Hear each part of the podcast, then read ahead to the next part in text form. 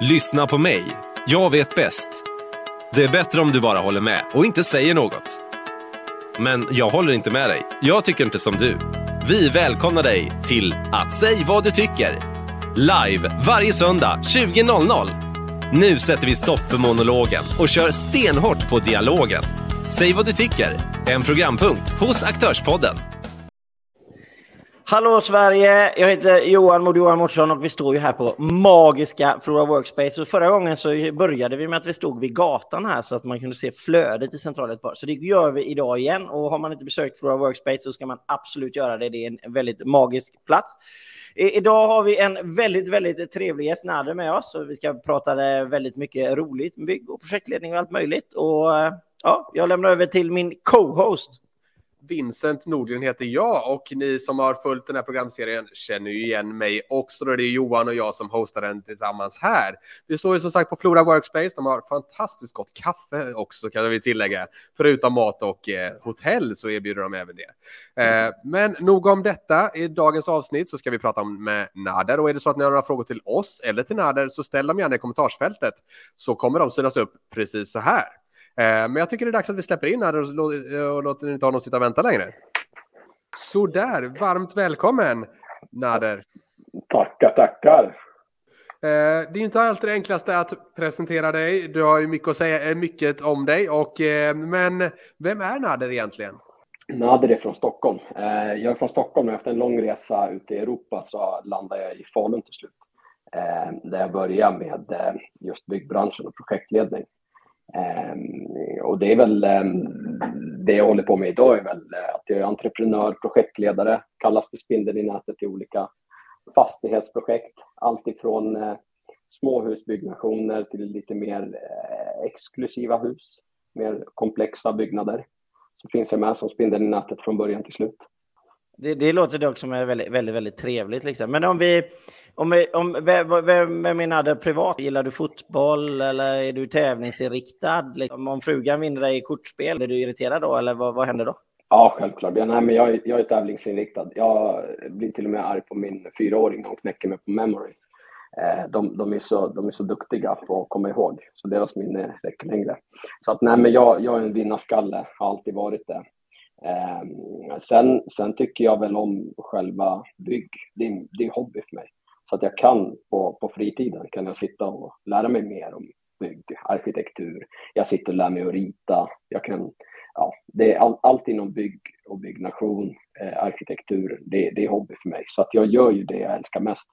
Eh, ja, mina idoler när jag var liten var väl entreprenörer. Det var ju inga fotbollsspelare.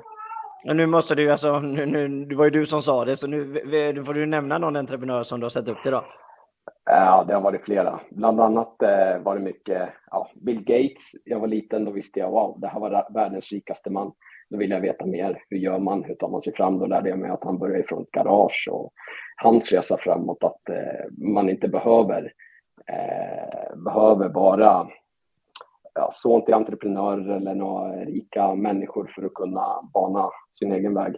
Um, och sen har jag ju lyssnat mycket på andra som Tony Robbins och andra som motiverar och banar vägen för oss. Mm. Men nu är vi nyfikna på din resa. Hur var det den började med entreprenörskap och så och eh, byggbranschen? Hur, hur kom du in i det? I början så var jag eh, jag har alltid varit säljare. Jag jobbar alltid. Jag kommer från en arbetarfamilj där jag var med och liksom fick hänga med på helger och jobba när jag var 14, 15, 16.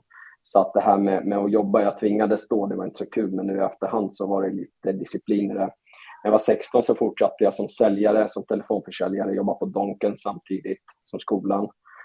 Um, och så har jag jobbat mycket med event, mobilförsäljning och liksom all, all sorts försäljning. Uh, och det sträckte sig bortåt uh, Grekland, Spanien, också inom försäljning men mer inom fastigheter. Uh, och det var, så, det var så jag kom in på det 2009. Eh, sen var det dags att flytta hem och då var jag i Norge en sväng. Då var det lite mer inom finans, men fortfarande försäljning.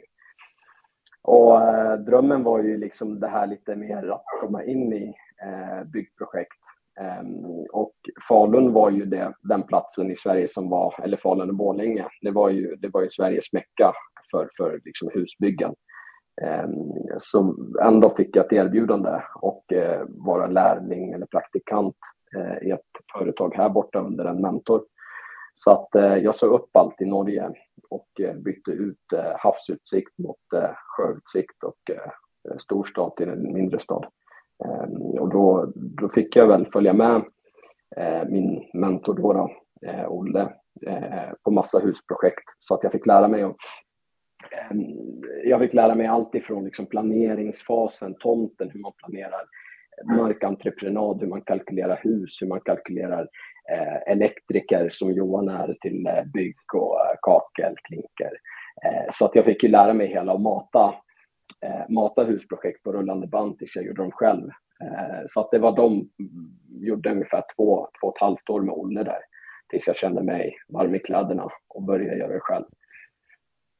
Ja, och då kommer en fråga också kanske. Då. Eh, I Sverige så kostar det ju väldigt mycket att bygga hus. Det är ju väldigt höga produktionspriser och liknande som är i Sverige om man jämför med andra länder. Vad är det som egentligen kostar så pass mycket i Sverige och varför är det på det viset? Vi har ju, vi har ju eh, bland eh, världens bästa eh, entreprenörer, tycker jag, i kvalitet. Sen har vi en viss stolthet i kvalitet också, svensk kvalitet i material. Så att jag tror att det spelar in. Vi har ju en livslängd på våra hus och eh, att de håller, om man följer normerna såklart. Eh, så att det kostar. Sen har vi också en process eh, med mycket planering och många involverade så att det, det är många timmar som går åt. Så att eh, frågar du mig så tror jag att det har, det, det, har lite med det att göra, att man inte bara bankar på och kör och, eh, och bara ja, bygger utan att tänka till. Men, men då, alltså, vad, vad, har du för känsla där, liksom, typ gör badrum då till exempel, liksom, om vi ska prata generella saker? Eh, alltså, och, och, att man, man kör klinker och kakel i Sverige, det är ju mycket dyrare än att lägga plasma. Och alla mm. de här un, undergrejerna som vi måste göra i Sverige då, egentligen för det du säger, att vi, vi har en, en hög eh, nivå på allting vi gör. Finns det någonting du känner ibland att vi skulle kunna sänka den nivån, eller tycker du att nivån är bra som den är? Alltså vi är mer att vi inte lämnar no eller vi vill inte lämna något åt slumpen. Och sen har det varit så mycket tvister. Vi har ju så många, eh, ursäkta alla där ute, men paragrafryttare eh, som har gjort att vi, eh, ja, just entreprenörer och eh, åtagare, de har, ju, de har ju fått utveckla, de har fått eh, höja kvaliteten på, på åtagandet. Eh, så att eh, absolut att man kan sänka eh, och eh, göra det på ett annat sätt. Men jag tror väl också att eh, det skulle ske mer. Ja, eh, det, skulle inte, det skulle inte ha hållit lika bra. Det skulle inte ha varit lika bra hållbarhet i just eh, badrum. Det är, det är ett sånt känsligt ämne för, för oss i Sverige med mögel och fukt. Så att det är väl det också. Mm. Ja, men precis. Och, eh, på tal om andra länder också. Du var ju nyligen på resa i Spanien eh, gällande bostadsprojekt och sådant. Kan inte du bara berätta lite kort? Vad, vad var det du gjorde nere i Spanien? Och var det bara sola glass eller var det också lite arbete? Nej, men det, det, är lite det att jag, när jag kommer när jag kommer till en ny plats, då, då vill jag komma och vara öppen.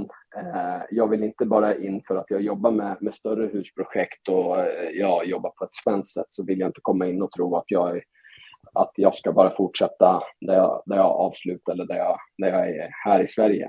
Så att jag kom in i lite mindre byggprojekt, eh, alltså renoveringar, en hel eh, lägenhet. Jag har fyra stycken nu. Eh, och och då har jag, då har jag gjort eh, små, mindre renoveringar. Eh, det är inte jag själv som bygger dem, men jag planerar. Jag är med i hela eh, processen, jag planerar den. Ehm, och där märker jag stor skillnad mot, mot eh, hur det är i Sverige. Eh, de, de bara bankar och kör på om inte man är på dem. Eh, så, eh, och sen det här tidsperspektivet, att de kan säga ja men du får offert om en timme och så kan det gå en vecka innan du får något. Så att de, de har ju inte samma, det, det är manana manana som man alltid säger. Är det så att du vill fortsätta göra ännu mer affärer i Spanien eller andra länder? Eller vad är grundtanken med det? Så här, jag, jag var i, i Torrevieja och där gör jag mindre projekt för att komma in i, i själva byggprojekten och lära mig processen. Ehm, och ehm, tanken är väl att gå in på lite större projekt, alltså de här större villorna, de i Marbella är ju liksom, de är gigantiska. Ehm, och jag vill inte hoppa in direkt i dem innan jag lär känna byggbranschen och hur de jobbar och arbetssätten. Det finns ju så mycket nya regler och lagar att följa där borta. Så att då kände jag, men bra, jag börjar med de här mindre, jag kommer in i systemet, lär mig lite spanska igen. Och sen så eh, var jag i Marbella också. Och det, där i Marbella så tänker jag bara det större då, de eh, lite mer som jag gjort här i Sverige. Eh, och det är väl det som är planen, att, att liksom ta ett steg i taget där borta, men, men ta stegen lite fortare eftersom nu, nu kan jag ju det här. Men, men, när du kommer till liksom de här stora projekten i Marbella och sånt där, då snackar vi liksom alltså villabyggen på 20 miljoner plus. Alltså, och då är det Um, jo, men, men jag menar, då är det ju liksom tennisbana och det är paddelbana och det är bastu och det är pool och liksom alla de här bitarna. Liksom. Mm. hur, hur, känner du att liksom ta kontrollen över ett sånt projekt när det är så här, liksom, det är inte bara boende utan det, det, det är, jag vet inte vad man ska säga, men det är ju någonstans där man ska hänga och du ska kunna ta in folk, du ska kunna göra massa olika saker och så ska du kunna ha det roligt hemma. Vad, mm. vad behövs i ett sånt projekt? Eh, det behövs kapital, utrymme för att jobba, jobba under frihet. Eh, där, där är det typ att man nästan vill ha med ett svenskt gäng för att komma och bygga ibland beroende på projekt. Då. Så att jag har ju pratat med, med svenska byggentreprenörer som kan tänka sig att åka ner och ta vissa projekt.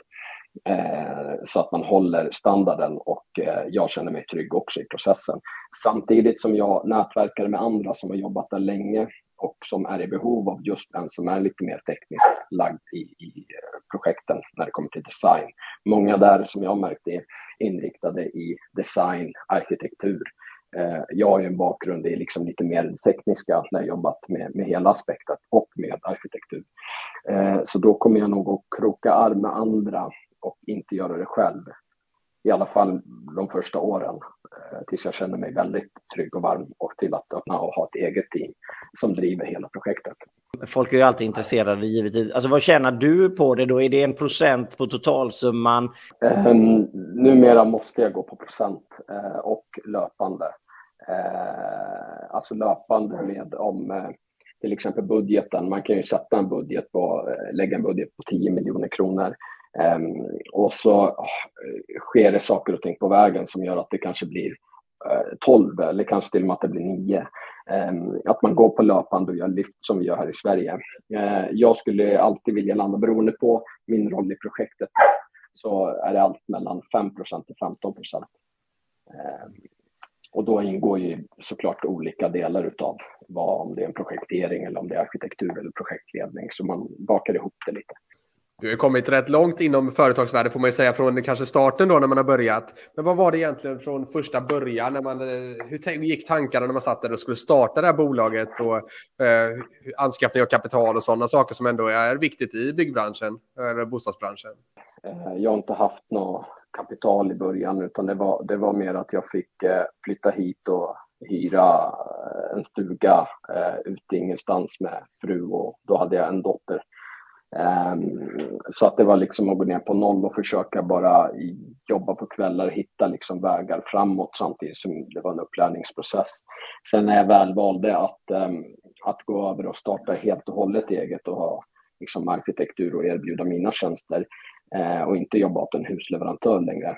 Ehm, då valde jag en annan väg och det var att jag erbjöd min tjänst till eh, kändisar i Sverige mot att jag fick synas i deras kanaler för att visa fram Eh, att det finns en roll som kan koordinera just sådana här komplexa projekt eh, som kan lite allt i projekten. Um, och det, det, det, var ju min väg uppåt. Jag hade inte råd att marknadsföra och slå igenom eller hade kapital utan jag fick ju jobba gratis uppåt kan man säga, erbjuda mina tjänster. Eh, och på så sätt byggde jag ett värde och ett varumärke som, som sen ja, eh, blev erkänt. Och nu, nu är det ju lättare att ta betalt i efterhand. Då. Det var min väg. Man blir ju nyfiken när du säger att du hjälpte lite kändisar. Så är det några kändisar du skulle vilja avslöja som har varit involverade i projekt och så? Ja, det är, det är ett gäng nu. Ska vi se. Det börjar med Alexander Pärleros, en, eh, Alexander Pärleros som är en eh, kollega till eh, er i branschen eh, och fortsatte med Sara Sjöström, eh, en hockeyspelare, NHL-spelare, eh, utan att nämna någon namn. Um, Laila Bagge, uh, ja, Hugo Rosas, Paula Rosas, lite olika. Eh, så att det, har, det har liksom bara, det har blivit allt fler, men inte alla som har varit gratis såklart. Jag kan inte bara gå och jobba gratis. Så att det är liksom gett ringar på vattnet. Men det, alltså, då, då får, alltså, det blir en bra segway. Givetvis så eh, framgångspodden är fantastisk. Eh, vill man lyssna på den så ska man absolut göra det. Alexander är fantastiskt duktig. Eh, eftersom vi är kollegor, vi är kollegor inte konkurrenter som man så fint brukar heta. Det var ju fint. Fick jag in det med. Alltså, det är ju massa pluspoäng på samma gång här. Eh, men, men vi börjar med företaget då. Alltså, vi, vi, man ska ju inte börja med att fälla träd. Eller, eller ska man, ska man det? Eller? Jag visste att du skulle komma hit Johan. Eh, jo, nej man ska inte det. Nej, och inte ett av världens äldsta äppelträd med massa eh, demonstranter. Man känner sig inte så, så bra person. Eh, men det... Du får berätta, nu får du berätta vad som har hänt här. Ja, ja, jo. Nej, men jag tog mig an ett projekt som eh, projektledare under en annan totalentreprenör Eh, Eh, de skulle bygga radhus i, eh, i Gävle. Och eh, där stod ju världens äldsta äppelträd på den här tomten. Eh, och jag visste ju om att det var ett äppelträd där, men jag visste inte att det var så ja, att den var så eftertraktad eller att man tyckte om den så mycket.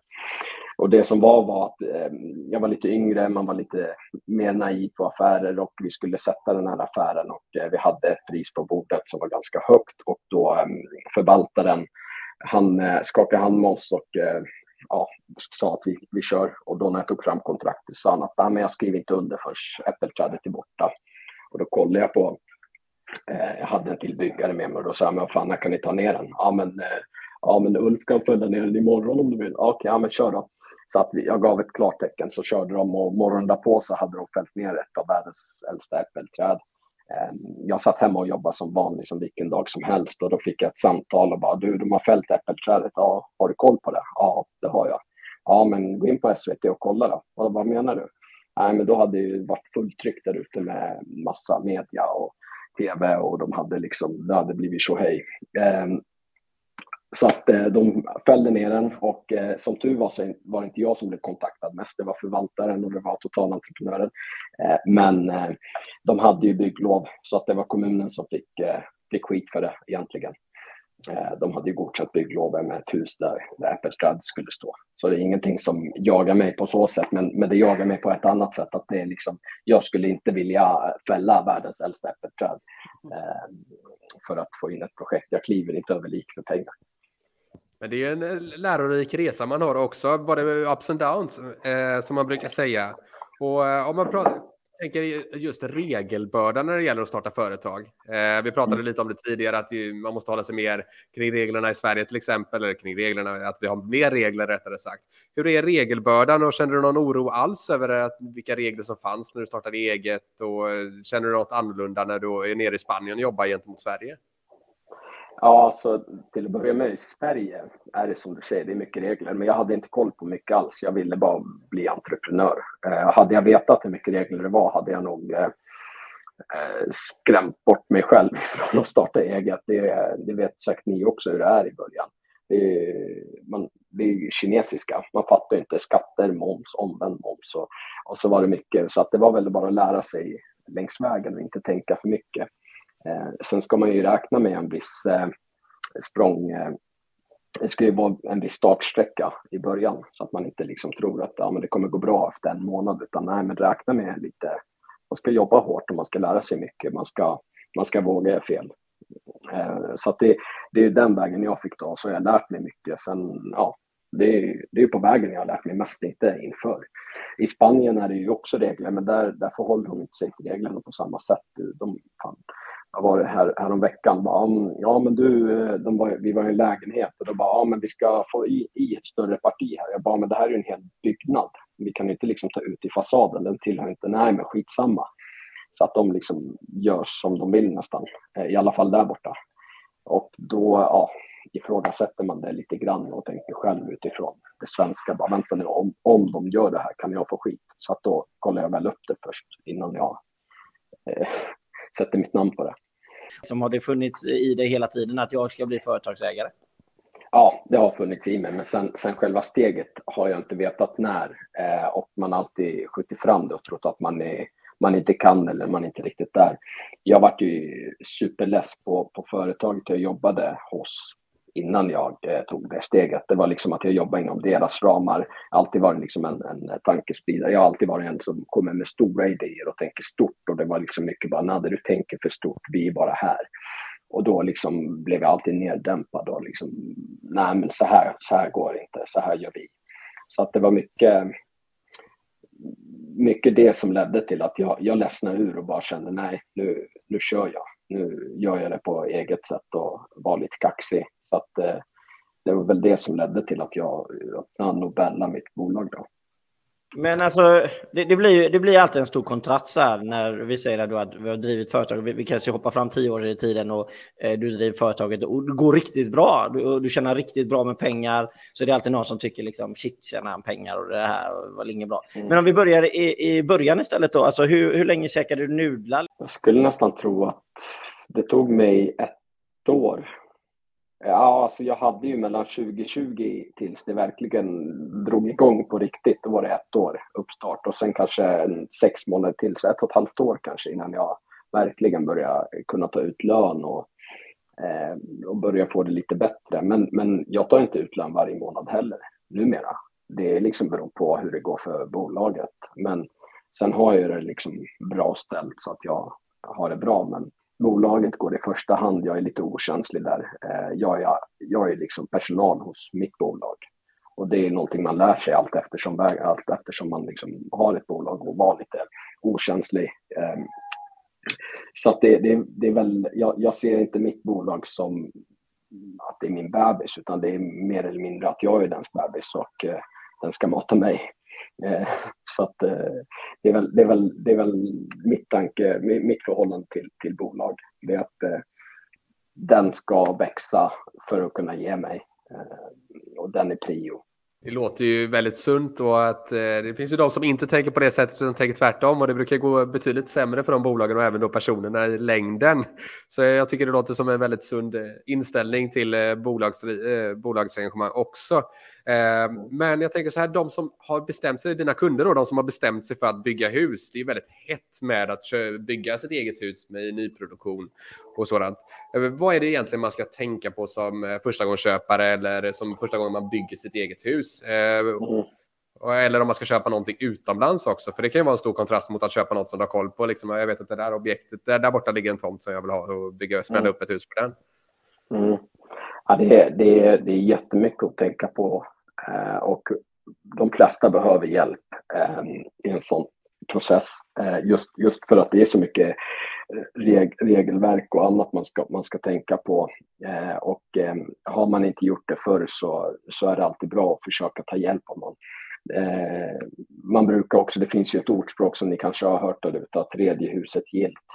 Um, och och det, det är ju sant om man, om man liksom gör det bara utan erfarenhet eller utan rätt folk och inte har råd att göra det med till exempel en, en arkitekt som, som verkligen eh, tar in era behov och gör en ordentlig behovsanalys för att skapa ett hus som passar just dig och din familj och passar tomten och tomtförutsättningar och tänker långsiktigt.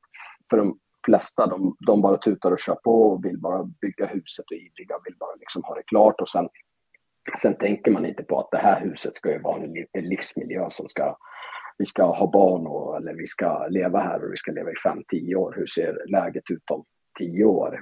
Eh, kommer barnen växa? Vill man ha rum, rum bredvid rum till exempel? Eller vill man kunna ha barnen på andra sidan huset? Eh, ja, det, det, är mycket att tänka på där. Sen, sen eh, ska man inte bara jämföra priser. Det är så mycket liksom som jämför priser och så läser de inte igenom vad som ingår eller de sätter inte de här andra värden eh, med i den här kalkylen, till exempel att bygglov kan ta lång tid. Om du har med dig någon som inte har en tanke på hur man ska planera bygglovet, då kan det ta ett år, två år ibland. Eh, Medan en annan, en annan kan få igenom det på två, tre veckor. Så vad är det värt för dig när du ska bygga hus? Ska du vara kvar i ditt eller ska du liksom behöva sälja ditt hus som många behöver göra för att få igenom kreditivet och eh, sen flytta ut och bo i en annan hyresrätt med, med tre barn. Eller vill du, vill du att en process ska vara genomtänkt om man ska flytta in direkt? Så att det är jättemycket att tänka på eh, och det är från fall till fall. Eh, ja. Jag, jag, tänker så här att lite kring, eh, vi var inne på det finansiella perspektivet också och eh, det lever ju en rätt sk eh, skakig omvärld just nu. Vi har haft covid, eh, sen så har vi nu, eh, vi ser inflationen, den börjar gå upp. I USA är den högre än Sverige, men även Sveriges inflation börjar ju gå uppåt och man pratar om räntehöjningar och så. Vad ska man tänka på när man, ur ett finansiellt perspektiv, om man skulle till exempel kunna toppbelåning och med de inputsen vad är det att tänka på gällande världsläget och den inflationsoro som finns? Och ska man lämna marginaler på sig? Vad ska man ha för marginaler uppåt? Och... Ja, där är, vad jag vet så är bankerna lite tuffare nu och hårdare mot, mot folk. Vad jag har märkt av eh, i alla fall. De är lite, det, är inte så, det är inte så enkelt som det var för tio år sedan. Um, det man ska tänka på är, som du sa, det är att ha lite schablon och eh, lägga påslag på saker och ting. Nu går ju priserna upp för material också till exempel.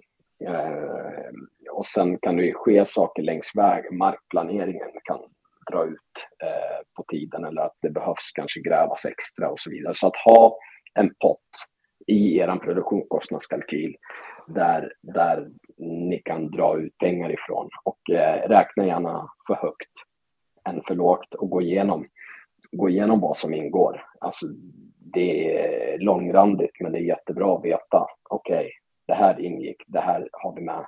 Så att det inte kommer några överraskningar sen när man väl har signat avtalet och det har gått en sex månader och då sitter man fast redan och då kommer det på massa påslag. Till exempel kök och innegolv och så vidare. Sånt där som man kanske inte ville ha och vill ha något annat som kostar mer. Hur, hur tänker du när det kommer till att man, man, man gör, bygger ett hus? Och, eh, har man kommit överens om priset och så, ja men jag har råd med detta och så kanske man kör huset genom dig då eh, och så är allting färdigt. Ska man ha pengar till att bygga den här altanen man vill direkt? Eh, vi säger inte pool och paddelbana utan nu, vi tänker alltså att man, man är en liten normalsvensson då. Eh, och, och, så ska man ha pengar till att bygga sin altan direkt. Man flyttar in i huset och bo in sig lite. Vad känner du där?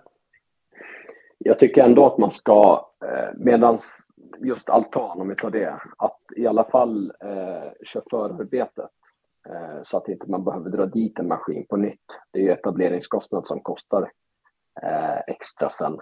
Så att är man väl på plats, vet att man ska ha en altan där, så kostar det lite till och, och eh, sätta grundarbetet. Alltså bara schakta bort lite, fylla upp, backa, göra det snyggt under eller sätta kanske plintar om man ska ha det.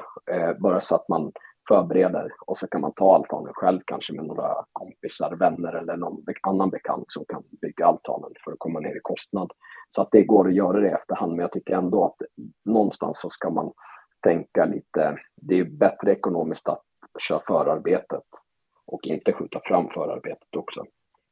Vi har fått en fråga i chatten och jag vill påminna innan jag släpper in frågan att man kan även ställa frågor i chatten. Jag tror att eh, eh här är det gratis att ställa frågor. Konsulttimmarna kan annars kanske vara lite dyrare så att eh, passa på och ställ frågorna i chatten.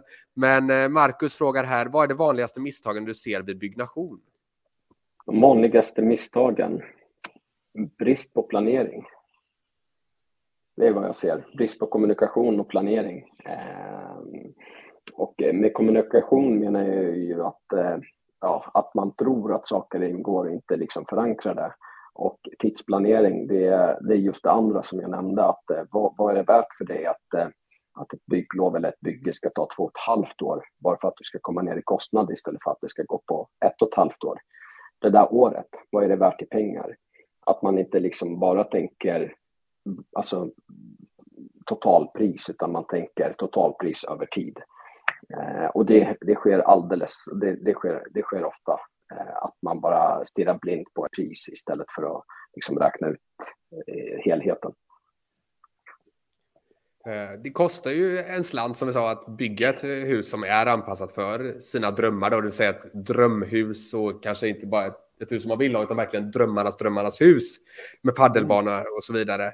Var går gränsen på hur mycket pengar man måste lägga för att till exempel ha råd att använda dig som eh, organisatör och så? Jag gör ju allt ifrån, eh, alltså nu i Falun så har jag till exempel ett vanligt husprojekt, alltså ett eh, husprojekt som är, ja, typ som som husleverantörer har som ungefär huskatalog fast vi har justerat om den. Och då har jag en som projekterar, jag, jag drar in egna eh, virke, där jag har virkespriser som är, som är bra. Eh, sen har jag snabba leveranstider. Eh, så att där, där är jag med projektledare och bara sammansvetsar teamet med entreprenörer och eh, kör hela aspektet. Så att det, det har jag ingenting emot att ta. Jag, eh, det, det är mina mindre husprojekt. Sen eh, ska man göra mer komplexa 30, 40, 50 miljoners husprojekt, då har man råd med mig. Därför det, det, tar, jag, det tar jag igen ganska fort åt den genom planering och eh, upphandlingar. Eh, så att eh, lägger man på en eh, 5-10 procent extra på en projektledare som hjälper och förhandlar och upphandlar och drar in till exempel i, om det har varit kändisar så har jag dragit in samarbeten och annat som redan efter första samarbetet i SAT så har jag dragit hem min kostnad gånger två. Så att det, det har varit bra investeringar. Därför har det blivit eh, populärt att ha med sig en, en wingman eller en eh, vapendragare i sådana processer när går pengarna upp så att det blir den typen av villa? Alltså när går du in och börjar säga att eh, de där skruvarna ska vara försänkta 4 millimeter eh, på den sidan av väggen och där borta ska vi ha ett trä som är behandlat så länge och, det, och vi ska limma upp den där med sätta skruv där från sidan. Alltså vad, vad, går, mm. vad går det steget när det blir den typen av peng? Vad, vad kostar den villan då? Eller går in i detalj och så mycket? Jag ska förklara för dig affärsidén med, med Nobella och varför det inte är liksom en vanlig projektledning, arkitektur eller spindelnätet. Utan jag ser Nobella som en bas som är i mitten. Du som är kund är liksom hos Nobella.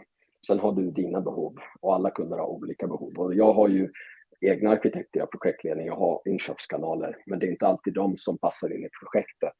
Exempelvis det här äh, mästerverket i äh, ett annat i Gävle som gjort av en NHL-spelare. Där var det ju liksom att de satt fast i ett bygglov i tre år innan jag kom in i bilden. Ehm, och ehm, det jag gjorde då det var att jag gjorde en research, jag läste på, jag kom fram till hur vi ska kunna lösa det. Och så presenterade jag det för Paul Ross, Ross Arkitektur och Design och de är ju liksom bland Sveriges exklusivaste ut. De har gjort Zlatans som såldes nyligen uppe i, eh, var det i Åre kanske tror jag. Eh, så att de är vana att ta sådana här projekt där projekteringarna är väldigt komplicerade och eh, liksom detaljerade. Så att läser du igenom Ross projektering då är det just det här med försänkta i 4 mm. Där står det, där framgår, du får en, nästan som en bibel med 500 sidor på hur hela huset ska byggas, vart, vart fogen i badrummet ska gå, vart första plattan ska sitta och eh, ja, du har ju exakt, du har exakta föreskrifter. Eh, och det jag gjorde då, det var att när jag tog in Ross, då gjorde jag upp en upphandling mellan Ross och NHL-spelaren där man kunde garantera bygglov, garantera nöjdhet så att de kunde få det de ville. Och så satte man ihop affären eh, på så sätt. Sen fick man ju upphandla totalentreprenör och så vidare och det liksom fick de vara med och liksom bestämma vem de skulle ha.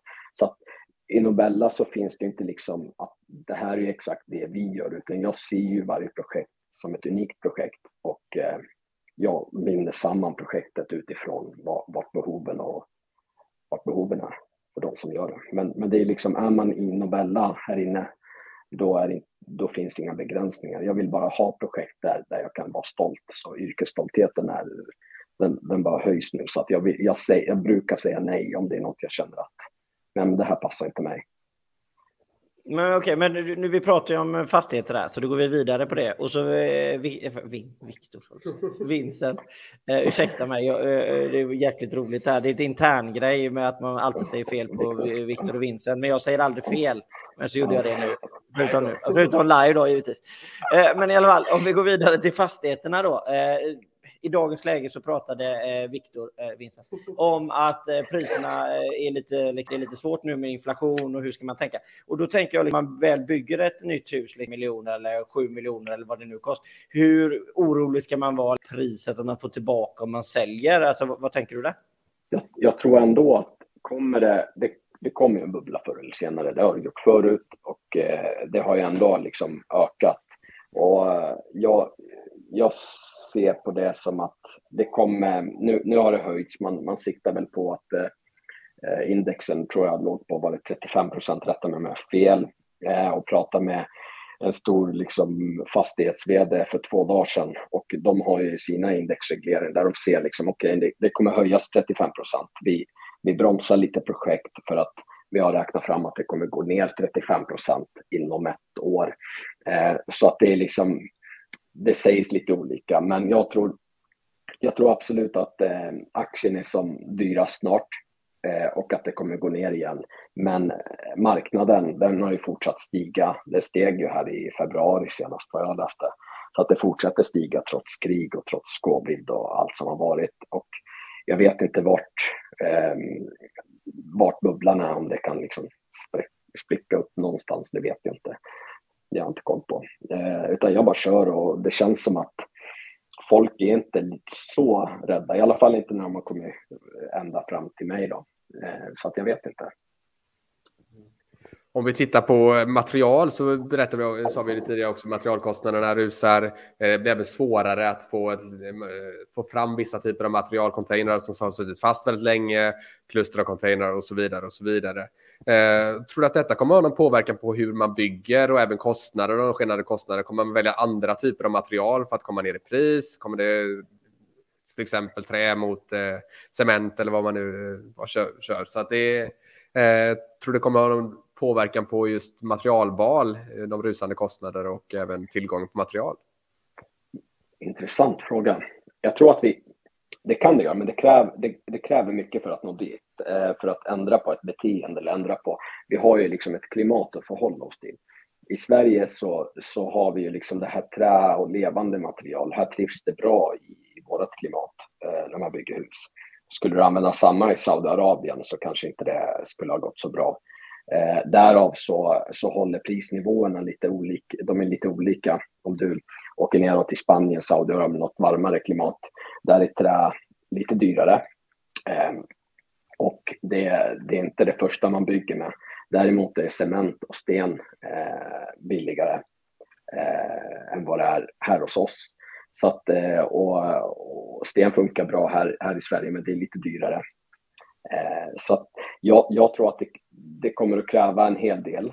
Eh, det kommer att behöva eh, man kommer behöva ha det genomprövat att det fungerar att bygga med ett annat system eh, för att vi ska ta oss dit. Så att, eh, frågar du mig så tror jag att vi kommer att bygga med trä i många hundra år till. Men jag vet inte. Men om vi säger typer av trä, om du, har du varit inblandad i något projekt där man har behövt byta ut någonting på grund av att det inte fanns eh, någonting tillgängligt?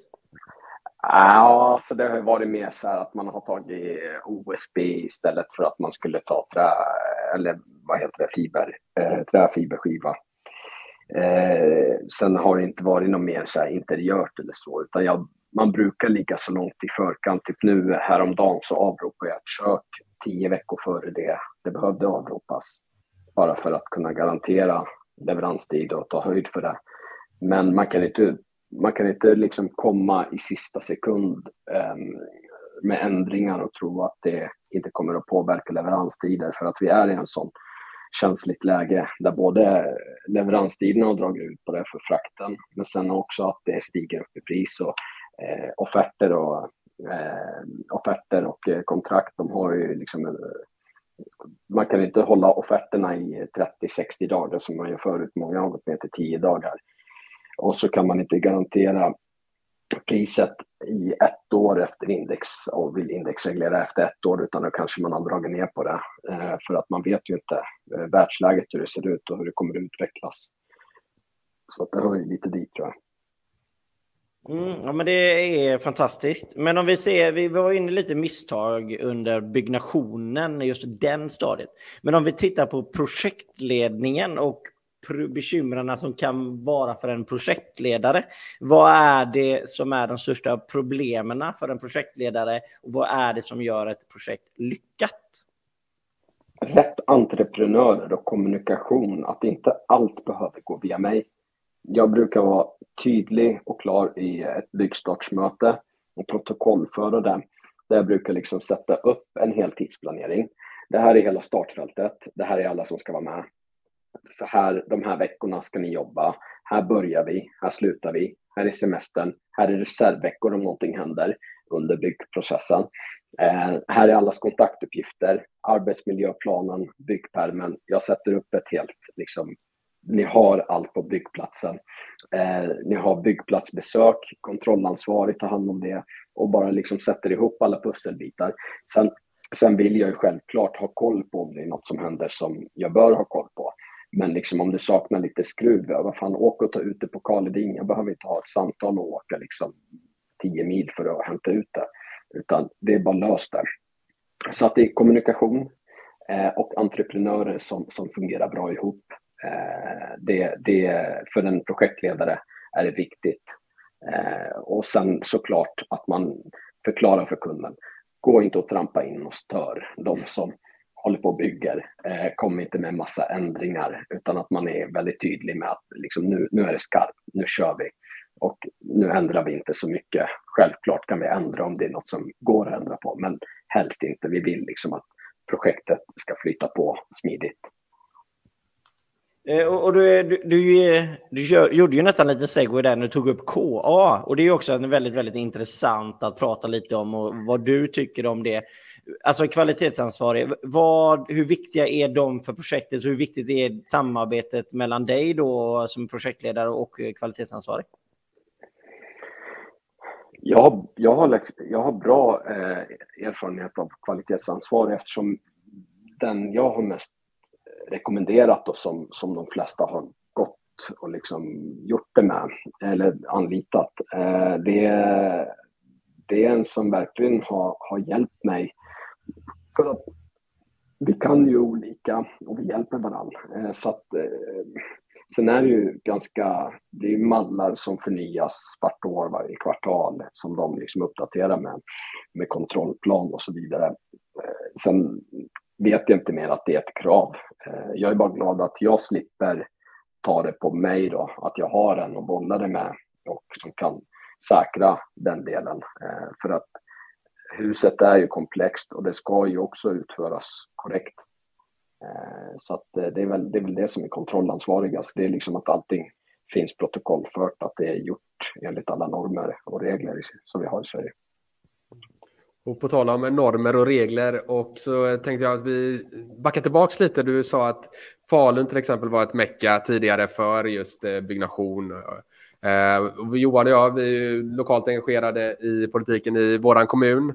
Där har vi, ser vi ett problem med detaljplaner eh, och att det är en väldigt långsam process när man är som eh, entreprenör i, ett, eh, i en kommun, då, hur, hur viktig är kommunen och att det går smärtfritt med kontakter mellan kommuner och eh, tjänstemän på kommunen? Och hur, stora, eh, hur viktiga är de faktorerna när man gör typ, sådana här typer av projekt?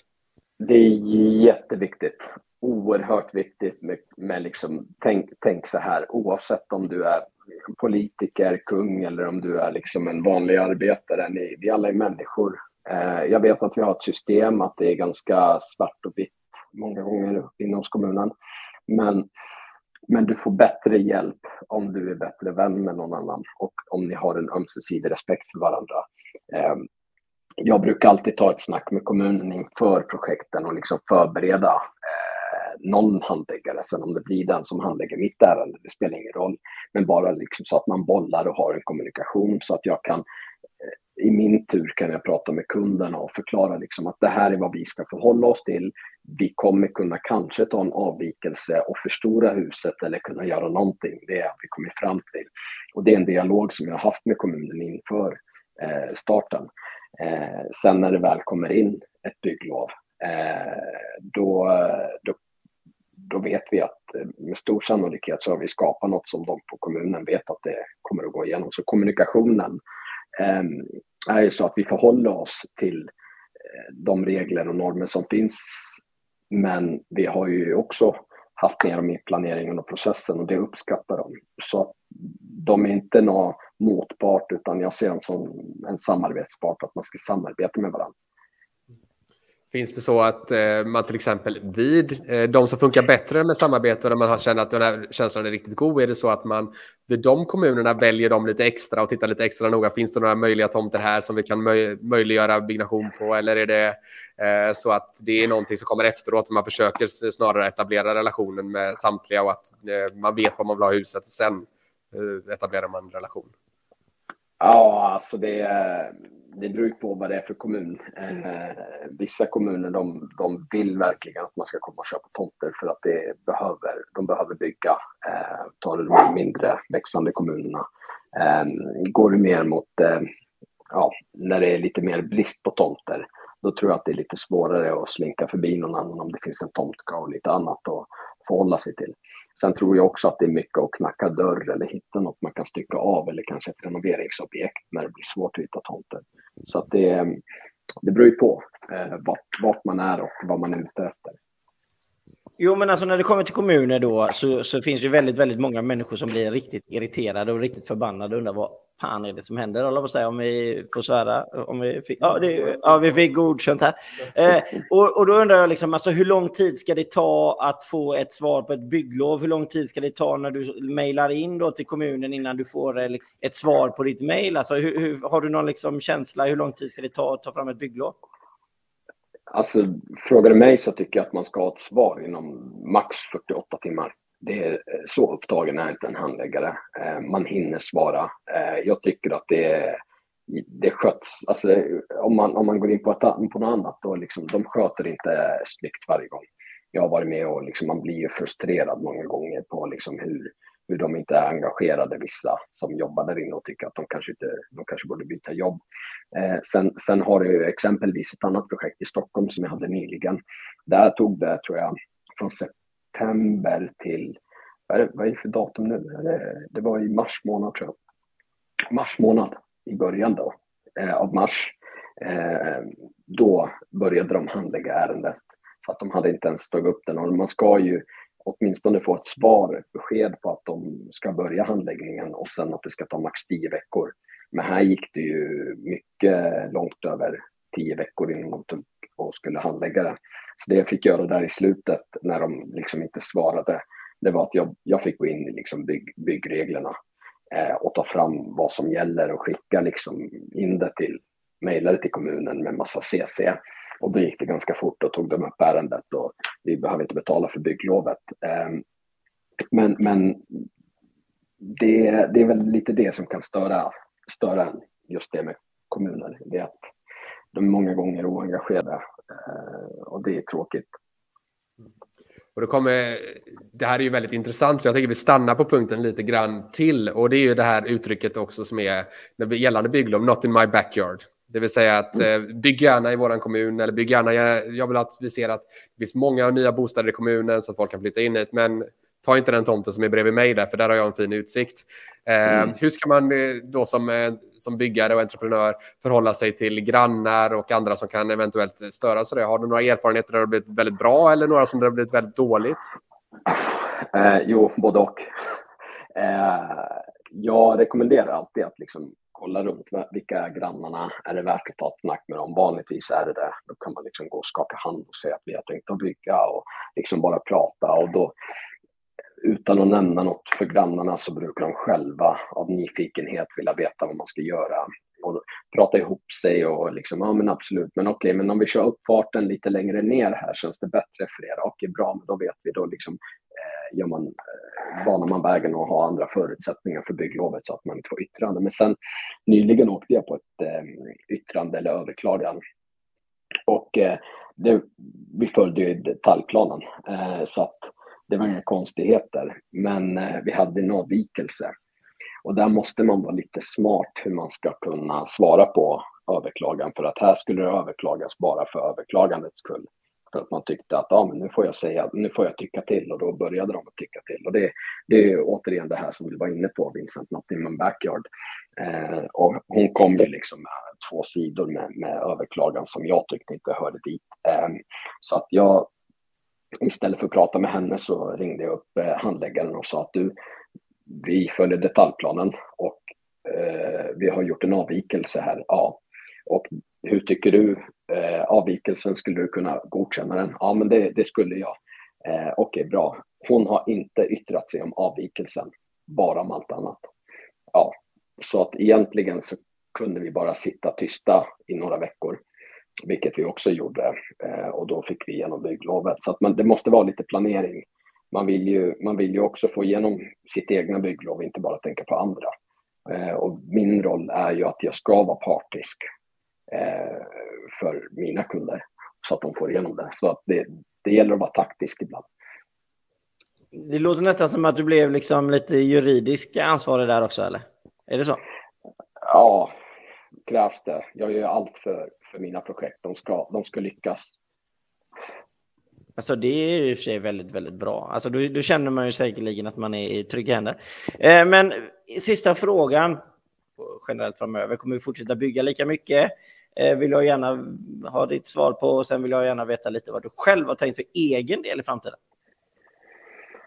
Det kommer byggas mycket och det kommer att byggas om mycket.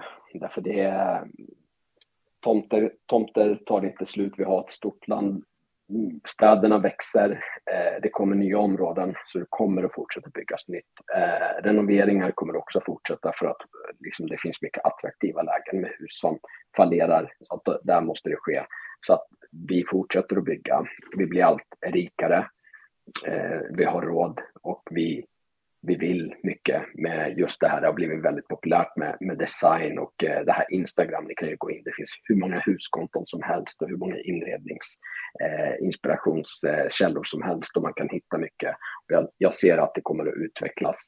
Eh, sen för, för min egen del, eh, Nobella ska fortsätta växa. Eh, jag kommer att liksom behöva inte vara själv. Jag önskar att jag hade några till utav mig själv så att vi kunde liksom hantera lite allt i allo. Men däremot så kommer jag fortsätta med min arkitekt, med min inredare och sen ha ett litet nätverk eh, och ta in fler projektledare. Så att det, är väl, det är väl det som jag vet det. Men i grund och botten handlar det väl om att ha ömsesidig respekt mot kollegor, konkurrenter, kommuner eh, och liksom vara snäll mot varandra. Det är så jag, jag vill i alla fall lyckas och inte ha liksom någon som jagar mig hela tiden. Jag liksom skött det snyggt. Jag skulle vilja tacka för ditt deltagande. Stort tack. Det har varit en ära att ha med dig här idag. Eh, och jätteintressanta diskussioner vi har haft. Eh, och stort tack till även alla som har lyssnat. Ja, jag kan inte annat att säga det andra. Vi har ju pratat liksom, projektledning, vi har pratat bygg, vi har pratat bostadsbranschen, vi har pratat alltså, vi har kvalitets, nästan lite juridik också, kommun har vi pratat om. Där.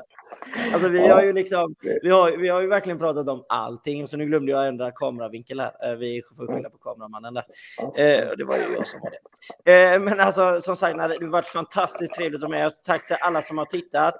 och som sagt, till de som inte har tittat så får vi säga tack till alla som har lyssnat på podden sen. För det kommer hem en mm. podd sen givetvis också. Mm. när det sista ordet brukar vi alltid säga och, och ordet är fritt. Du får nämna något gött. Har du någonting att tillägga? Nej, det är liksom, det är ingen konst eller magi att bygga egentligen. Ta, ta folk som kan, kolla upp referenser. Eh, det är liksom, känn efter magkänslan. Det är liksom er gåva i livet. Känn efter. Vad tycker ni? Vad vill ni? Känns det bra? Kör. Eh, till dig som kund. Till dig som vill vidare i livet.